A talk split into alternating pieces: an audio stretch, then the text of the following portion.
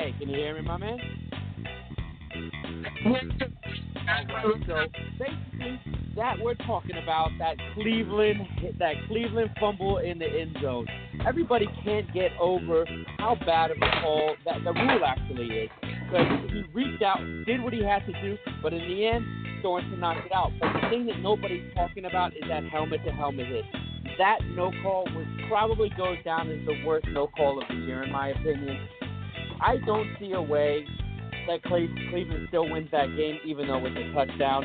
But Chad Henne coming in, he really showed that he's just not ready for the moment. If they have to go with him in the next game, I don't think they have a chance. But all the news coming out about Mahomes is really positive, so we'll see how that goes. But the other game, it was just just as good. You know, we get into that Baltimore Buffalo game. That was a game where I really saw Buffalo show what I knew that they could do the whole time. Last week I said Buffalo's going to show up. Baltimore had their best game. Well, Baltimore they they fell flat on this one, and Josh Allen he did just enough. But Josh Allen is that kind of cerebral quarterback that on the next level he's going to keep them going as far as he can. But the defense, that's what I think that can take out Kansas City. So for me right now, I think if Patrick Mahomes does play, Buffalo is going to be relentless. They're not going to have any issues getting him, in my opinion, because the question is, how will he be? I don't know. Um, but getting back to you know some of the changing GMs, changing uh, coaches around the NFL right now, I've got to say the the Marty Hurney potential hire in Washington, it's definitely got uh, Washington Twitter you know all crazy today.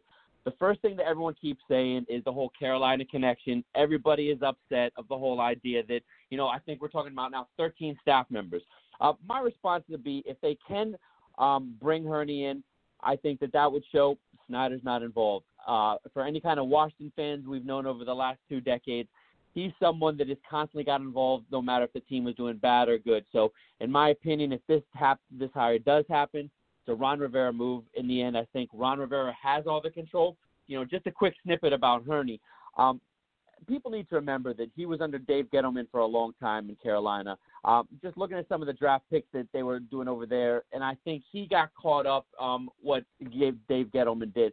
Dave Gettleman up and left after they lost that Super Bowl, left him in cap hell. So it was a really bad situation. But I do agree with many people out there that are saying, how do you continually get fired and then get a GM position when there's arguably some really good candidates out there?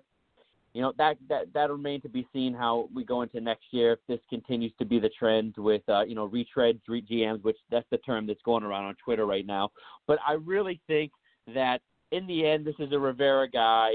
If it works out, hey, he, he's going to be the genius. If this falls flat, everyone's going to point to him, and then maybe Snyder gets back involved. But until then, if it does happen, um, you know, I, I think we just need to focus on the draft as far as Washington fans go, and I think Rivera, ultimately, Kyle Smith will be heavily involved. And I think that if we still see Kyle Smith around during the draft, I think it's a good sign that um, you know going forward will be good. So um, something to hang our hat on for Washington yep. fans. So uh, yeah, I, I totally agree with all that, and if, and I'm sure everybody's wondering where the hell I was. Um, thanks, Adam, for actually covering all that about the new potential Washington GM, and of course that hit between Higgins and Sorensen, which um, I was going to talk about as well, but you actually had a great discussion on it, so I, don't, I won't uh, belabor the point at all. Of course, just so everyone knows, I hate you, Blog Talk Radio. This was literally 15 minutes of prep time that went out the window, and uh, my old uh, co-host Ryan Whitfield has been through this before. So uh, that was fantastic. What a great intro. Thank you, Adam, for carrying that for us. And I was actually going to spend some time talking to you about how much, how many nachos you ate this weekend, because I was going to tell you the story of how I just went totally nuts. I just went totally off the charts. Got myself some Taco Bell as an appetizer, some nacho fries, oh meat lovers pizza, and then got some KFC to top it off. Dude, that was the worst idea I ever had. It was yeah. an absolute mm. disaster. Mm. I mean, I can tell you, I literally had a half bottle of Tums just so I didn't pass out from that heartburn. But anyway, oh, I feel um, for you. crazy stuff. Great, great weekend, and I'm sure the listeners are are sick of me droning on about this. So listen, lots of talk, lots of things we're going to talk about today. We're going to talk about our favorite divisional playoff game of the week. We're talking about our AFC and NFC conference championship preview. We got new head coaches in the NFL. We got our DIR Player of the Week, and we got much, much more. So, you know, without further ado, let's get this rolling.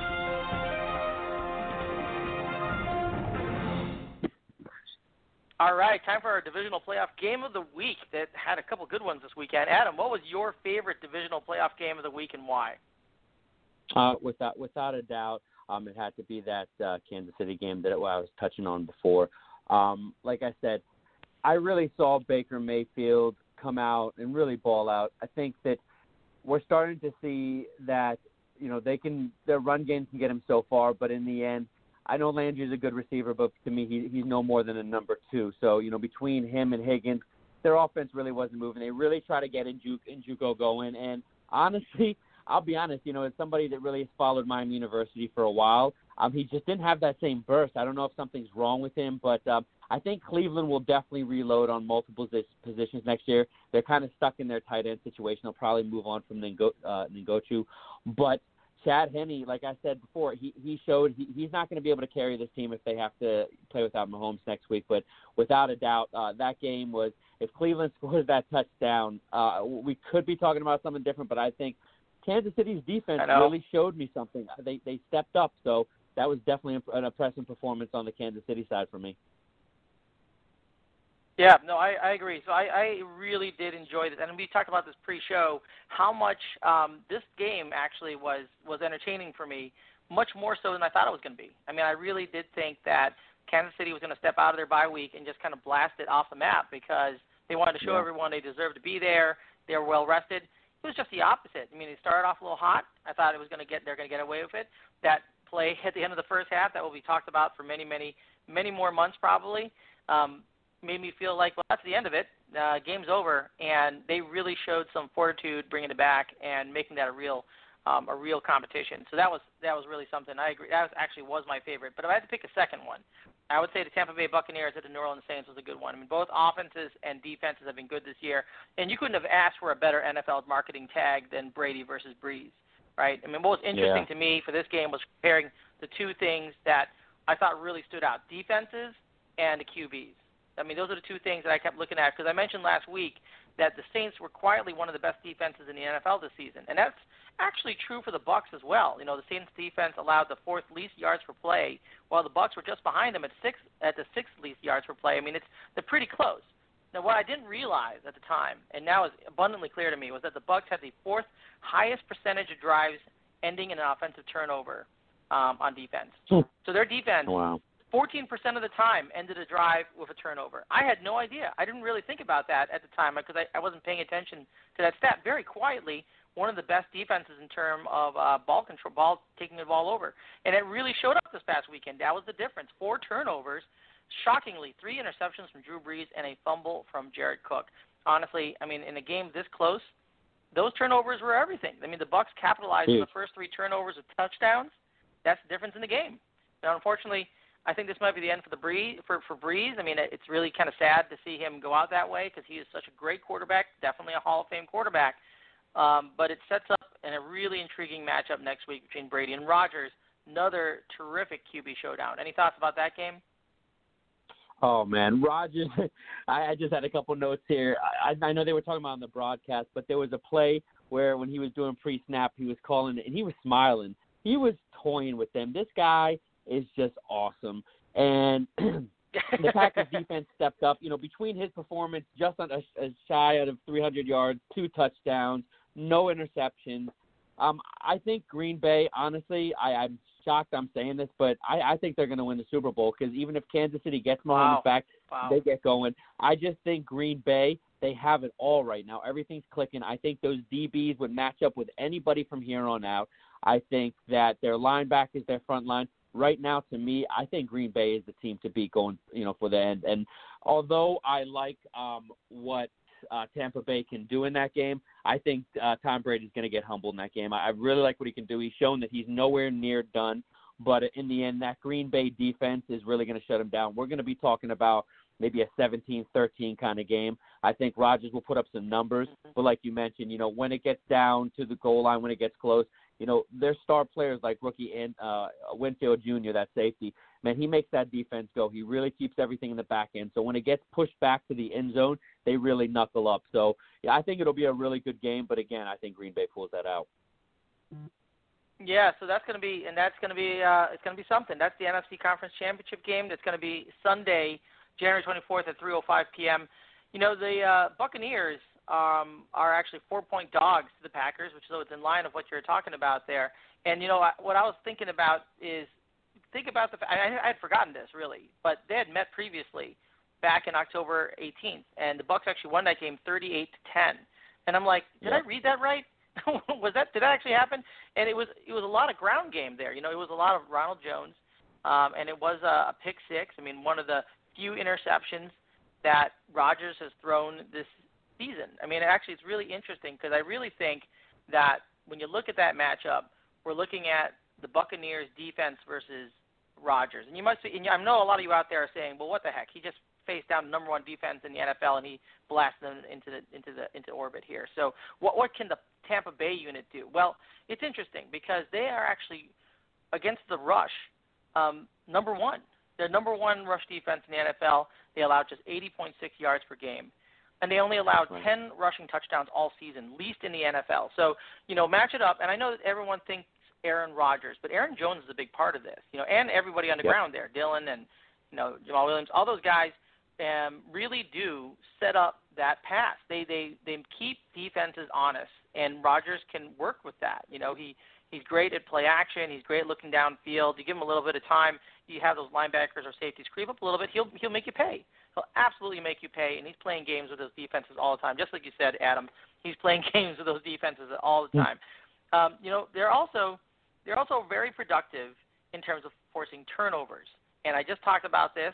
But I'm gonna I'm gonna reiterate this. Buccaneers have forced an interception on 2.4% of pass plays against them, and it was obviously dramatically demonstrated last weekend. They're tied for the fifth most total takeaways during the regular season at 25. So you know this is this is an opportunistic defense. This is a defense that can make you pay if you make mistakes. And they got to they got to Rodgers in that earlier meeting. 38 to 10 is no small it's no joke. You know, it's 38 to 10 against the Packers is no joke. But for sure, it's Aaron Rodgers. You know, it's yep. Rodgers and the Packers. Uh, you know, they have the number. He has number one passer rating in NFL during the regular season, 121.5. It's not even close and Rodgers threw the least interceptions during the regular season, just five, but one of them against that uh, opportunistic Tampa Bay Buccaneers defense. So I know you got the Packers winning this. Do you think they're going to cover the spread of four as well? No, well, I, I, I honestly I didn't even know the spread. I said 17-13, so yeah. So I think they'll just cover it. Like you oh, yeah, said, perfect. Defense. You, so you, you predicted the exact spread. I didn't. So even, um, but, I'm, I'm. Yep. Um, but I, I just think that like you said, the run game is important for Aaron Rodgers. It they'll they'll stop it. I really do believe that, but I just think he's too good, and they can. They're, they're, he'll still get his 300 yards, and it'll be enough to you know get two touchdowns. But you know, like you said, that Tampa Bay uh, defense is no joke. I just think it's a tale of two seasons with Green Bay right now. And I think that team that played was nowhere as good as this team. Davante Adams is playing out of his mind you know, all of their receivers, yeah. they're just catching the ball. It, it's something we take for granted. But man, just go around the NFL. Look at the Washington game alone in Tampa Bay. I think between our two teams, there was nine drops. I think, and Good Godwin had four alone. Yeah. So it's something that's un, you right. know it's not talked about. And although he's a great quarterback, his players are catching the ball with Aaron Rodgers. So like I said, 17-13 sounds about right to me. Yep, so, sounds good. I'm in on that. I think the Packers will also cover, but I you know I wouldn't be shocked if I was wrong about this and the Buccaneers end up taking it. Let's go switch to the other side and talk about the AFC Conference Championship game later on on Sunday, January 24th, 6:40 p.m. Eastern Time. Chiefs favored by two and a half, just two and a half. Interesting. They remember these guys met previously on October 19th. Chiefs downing the Bills 26 to 17 in a driving rainstorm. Huge contribution from Clyde Edwards-Helaire in that 161 rush yards. He's still questionable in this game.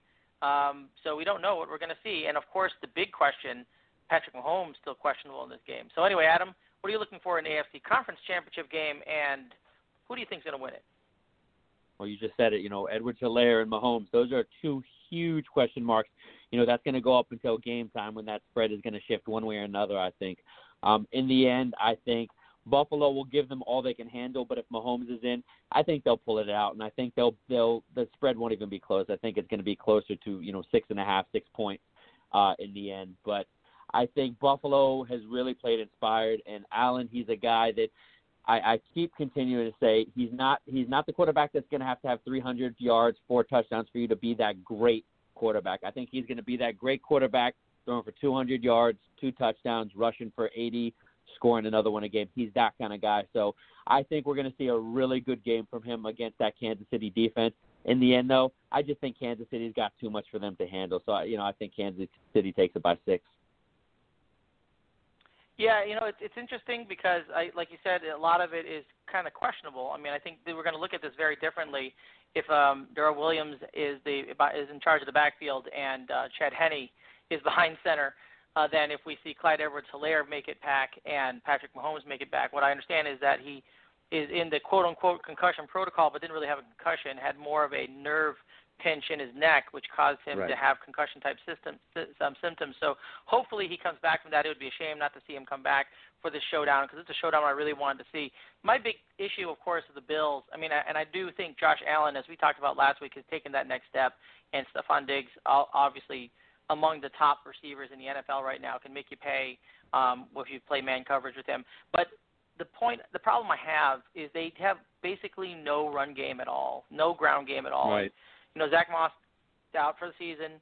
Devin Singletary did nothing. I mean, they didn't. they didn't let him do anything. I mean, that's a probably better way yeah. of putting it. They basically did not run any run plays. I mean, they very very seldom do that. So they they're going to live or die on Josh Allen's arm and you know a little bit of Josh Allen scrambling, and that's going to be yeah. really interesting to me. That's going to be interesting to me because the Chiefs don't. I mean, they're a decent defense. They don't put a ton of pressure on uh, opposing quarterbacks. I mean, they right. are in the bottom half of the league in terms of sacks, um, and you know they they allow about you know middle of the pack in terms of um, passing percentage against.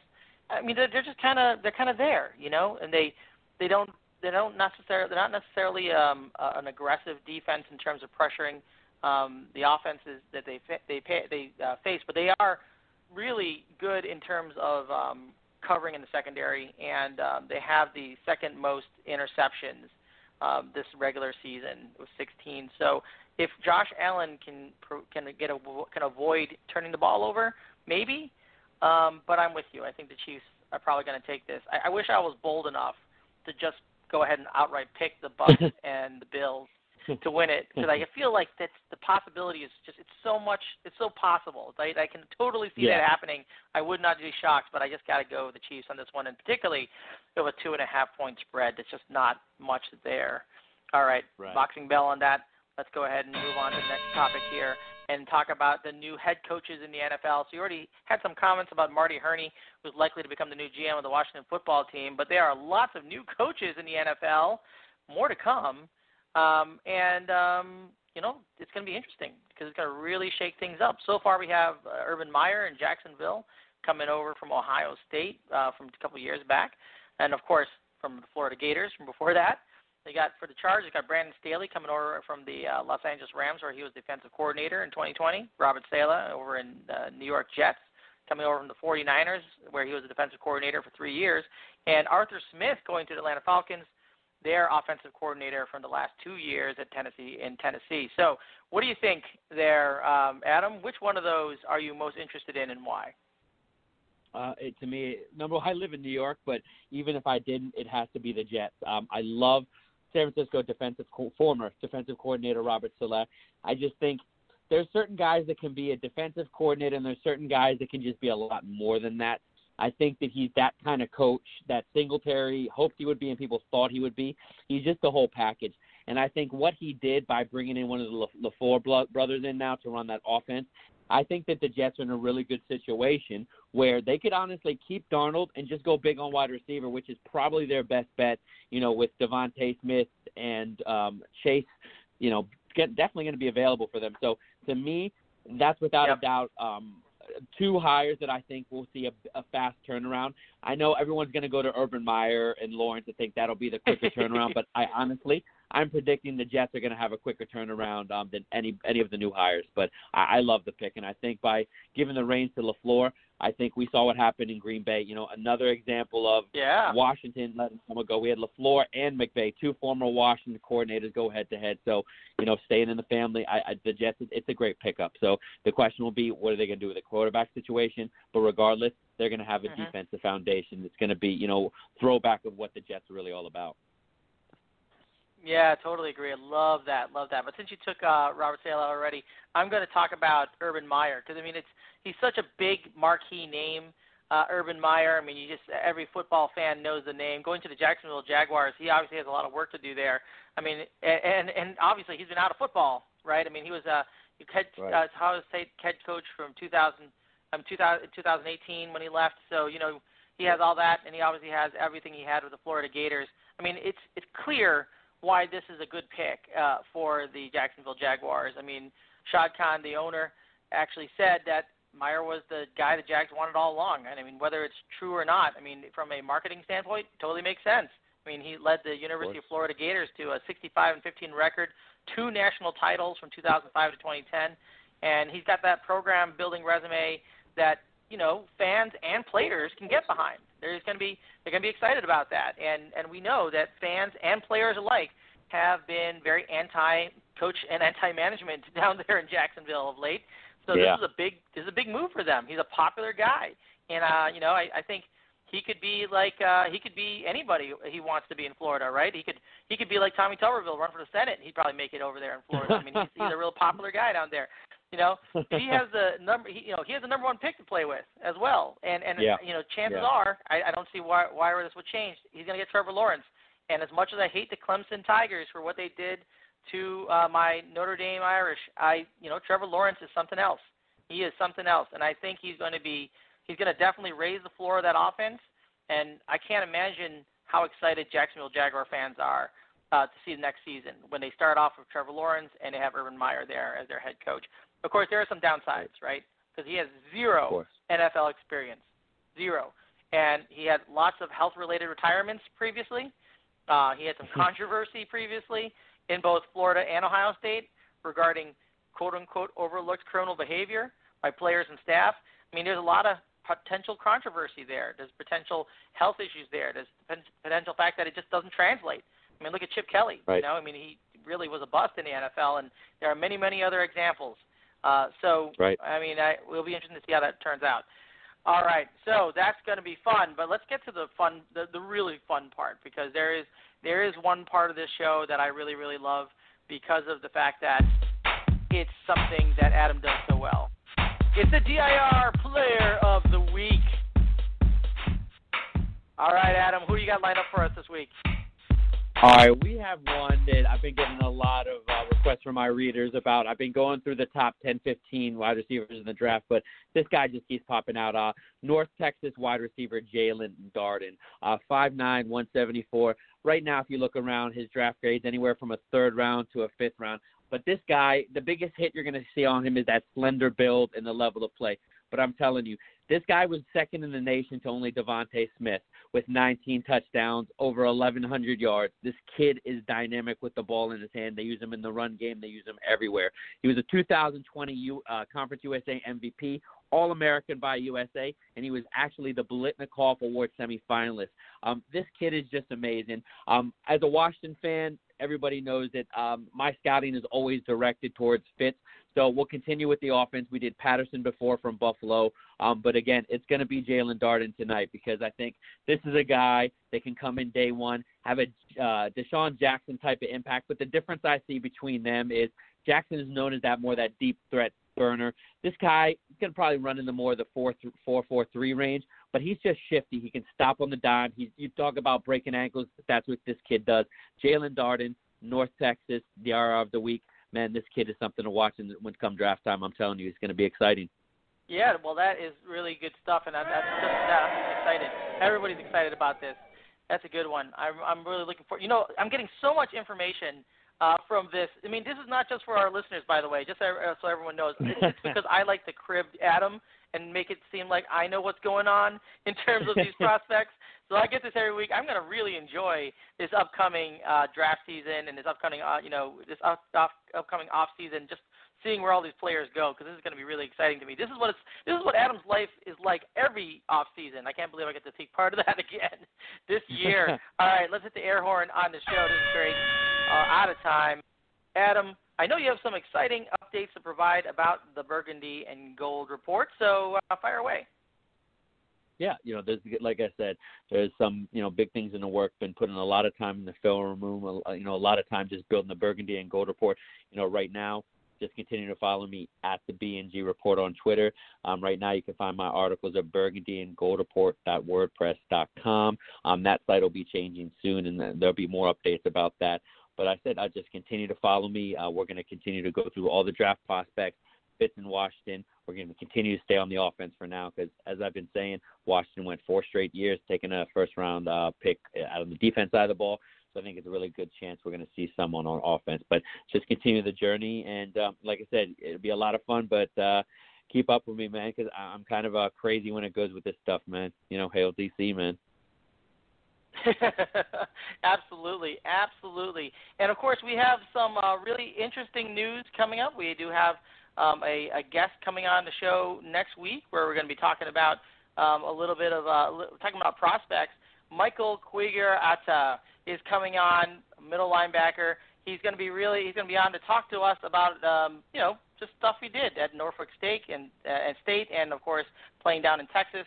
Lots of things to talk about there. Coming up next week, January 25th at 7:30 p.m. Eastern Time. Follow our social media, and you'll see more about that. And with that said, well, we've come to the end of another show. So, thanks again, everyone, for coming out listening and wasting time with us. And until next time, enjoy your NFL week.